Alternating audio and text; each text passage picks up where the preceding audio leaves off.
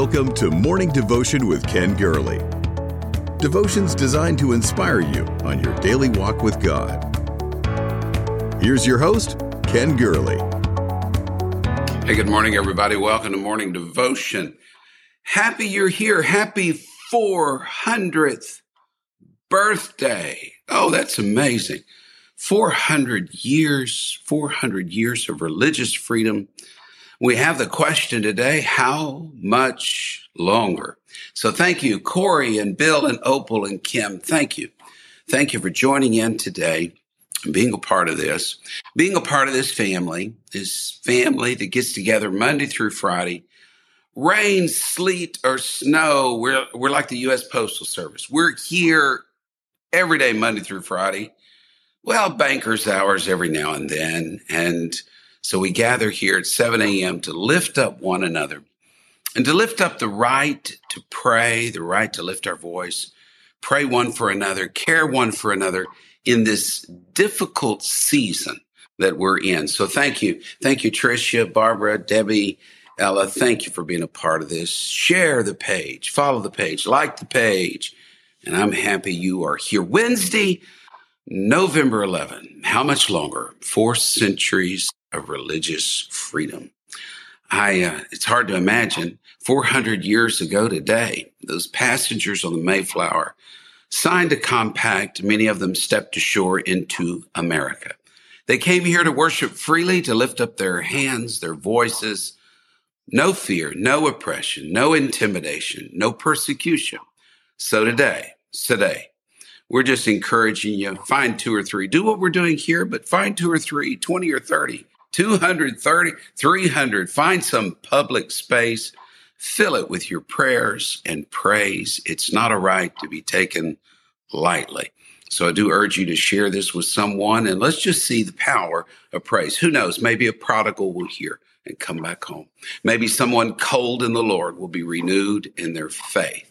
Also here in the U.S., we celebrate Veterans Day, a day that we honor all those who have served in our armed forces. Thank you for your service. What a special day this is. What a great day to be alive. What a pivotal day. This is a day for you to shine, shine, shine. Amen. This little light of mine, let it shine, and let's see God do some great things today. There are few ships that have captured America's attention. I guess the Titanic would be one. The Nina, Pinta, Santa Maria, of course, those ships have captured our attention, but all else pale in comparison to the Mayflower. Her 66-day crossing of the Atlantic 400 years ago arouses our curiosity, admiration, and amazement. Ordinarily, we think of these folks at Thanksgiving, but today, think of them again. When they landed in 1620, there was already a colony at Jamestown, Virginia, but for a lot of reasons, some of which stem from the Civil War, America today views the arrival of the Mayflower passengers at Plymouth to be the true beginnings of this nation. In the immediate years preceding the Civil War, along with the beginning of that Third Awakening, attention was once again fastened on that lonely outpost in New England. William Bradford's history of the group had been rediscovered, and a fascination with it developed with the approaching Civil War. And it provided strength to them. It can provide strength now. So 400 years ago today, they signed a little agreement called the Mayflower Compact. A new world began. And the Mayflower itself would soon go all the way of all the earth. Once it went back to England, it would be sold off for scrap. The ship herself was lost, but the worship it represented still lives in us today. I like what John Ortberg said about worship. I need to worship because without it, I can forget I've got a big God beside me and I can live in fear. I need to worship because without it, I can forget his calling and begin to live in a spirit of self-preoccupation. I need to worship because without it, I lose a sense of wonder and gratitude and plod through life with blinders on. I need worship because my natural tendency is towards self-reliance and stubborn independence. I need to worship. Can I get a witness to that? It wasn't easy for these folks on the Mayflower. Just a few dozen of them were separatists. They were called nonconformists. That was, how would you like to be called a nonconformist? Be not conformed to this world. It meant that they didn't worship in accordance with the Anglican Church, which was, of course, the state church of the British Empire. They didn't view themselves as reformers from within. Those people were called Puritans. Rather, they were separatists, the English separatist church. They went their own way. They argued for separation of church and state and the formation of a church that was congregational and not hierarchical.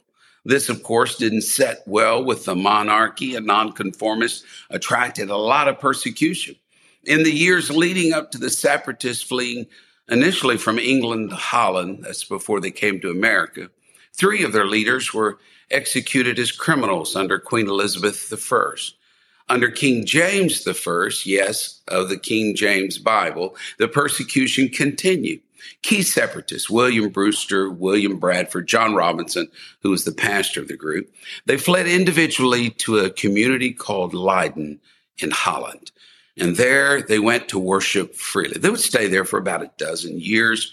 They did prosper there. They purchased a home in which they worshiped God, served as their meeting place. But they watched their children get lost in a strange culture. And it became more difficult to honor the Lord's Day. According to the separatist tradition, it was late Saturday afternoon. The community of the faithful were to start retiring from work and public gatherings, get along with God, prepare their hearts for Sunday morning. This was simply not the Dutch way, and the separatists soon decided to immigrate to the New World. Archbishop of Canterbury viewed the separatists as troublemakers for the church and state. But then came the Comet of 1618. Green had a long tail, and it convinced them they had to get out. They had to leave. And finally, a few dozen left Leiden, journeyed to Southampton. There they would board the Mayflower.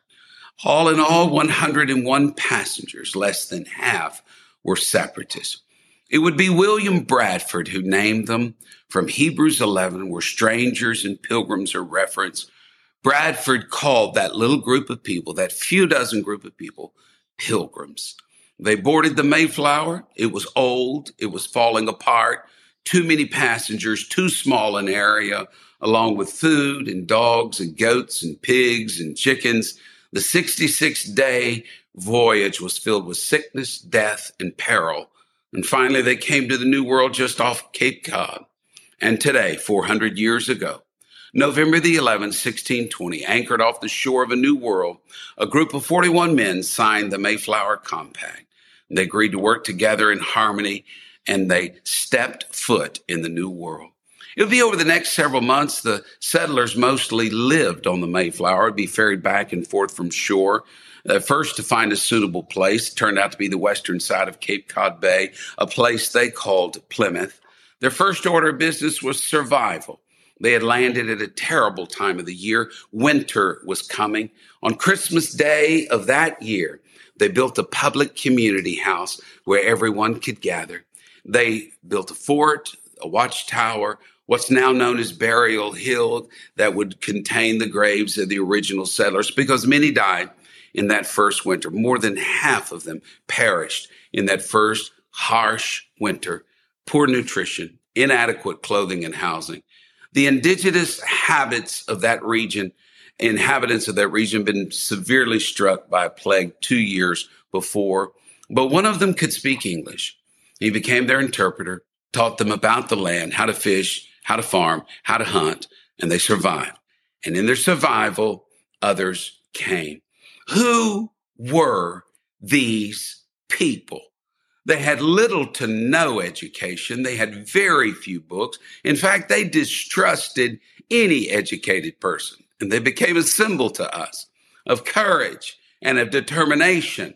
But they also embodied a government that would come, a government that would be built on the freedom of worship, unhindered, unimpeded by the state. At the 200th anniversary in 1820, Daniel Webster referred to them as Pilgrim Fathers, and that name stuck.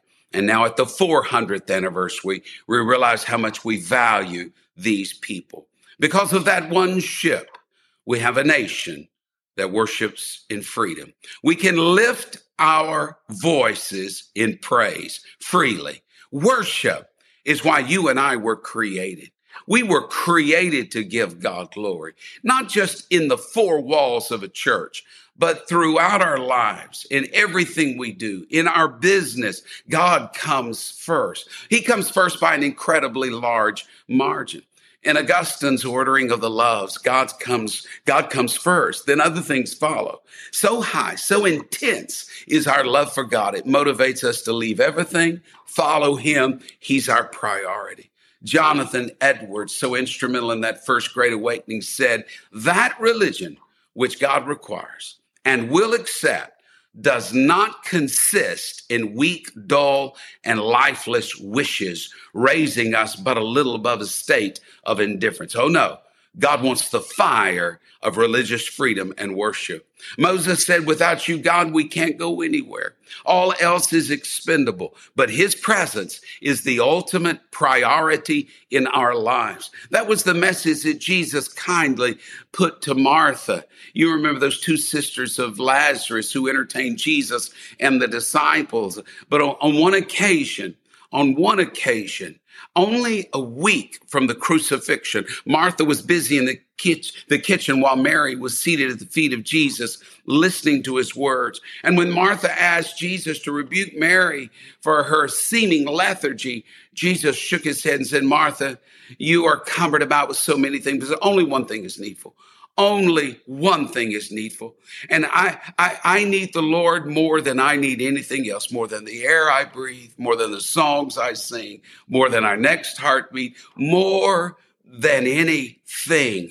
He comes first. And my right to worship him and to put him first. Jesus said, Matthew 6:33, "Seek ye first." This was the commandment of the Lord Jesus Christ. He comes first. He promises that if we seek him, we will find him. And those who hunger and thirst after him will be filled. We've got to make room for God. Here in this increasingly crazy life, unclutter your life from the lesser gods and make room for the one true and living God. Do you know, in a sense too, Yvette, Karen, Estella, Kirk, Cindy, do you know, in a sense, we too are separatists? We are taught to come out from among them and be ye separate, saith the Lord. That's the departure. But notice this next phrase, "and I will receive you." We only step away from the world to be more received by God. We come out from those that are around us and we're separate. We separate ourselves from the seduction of the secondary and find space in our lives for more and more of God. The 27th Psalm, "One thing have I desired, that will I seek after, that I may dwell in the house of the Lord all the days of my life, to behold his beauty, to inquire in his temple." We've got to get that one thing, the priority of his presence in our heart. That is our freedom of religion. That is our freedom to worship. And never is that more needful than what it is right now. Doesn't matter what you plan to do next week, next month, next year. Prioritize his presence in the moment, for right now, because the freedom to worship, it is at stake. In the First Amendment of our U.S. Constitution, it's found there, the freedom of religion. In 1993, under the Bill Clinton administration, the Religious Freedom Restoration Act was passed because there was an increasing encroachment of the government on religious freedom. Secularism was on the rise. Religious freedom is more than going to church on Sunday morning. It means that you and I, as believers, can live out our faith without conforming to the culture, without conforming to government expectations. That florists and photographers and bakers who are people of faith should not be forced to do things that violate their faith. These rights don't come from a constitution. They come from God. In the Declaration of Independence, these are the inalienable rights given to each person by their creator. They are not rights granted to us by a benevolent government. They are as integral to us as the air we breathe. It's the purpose for which we were born.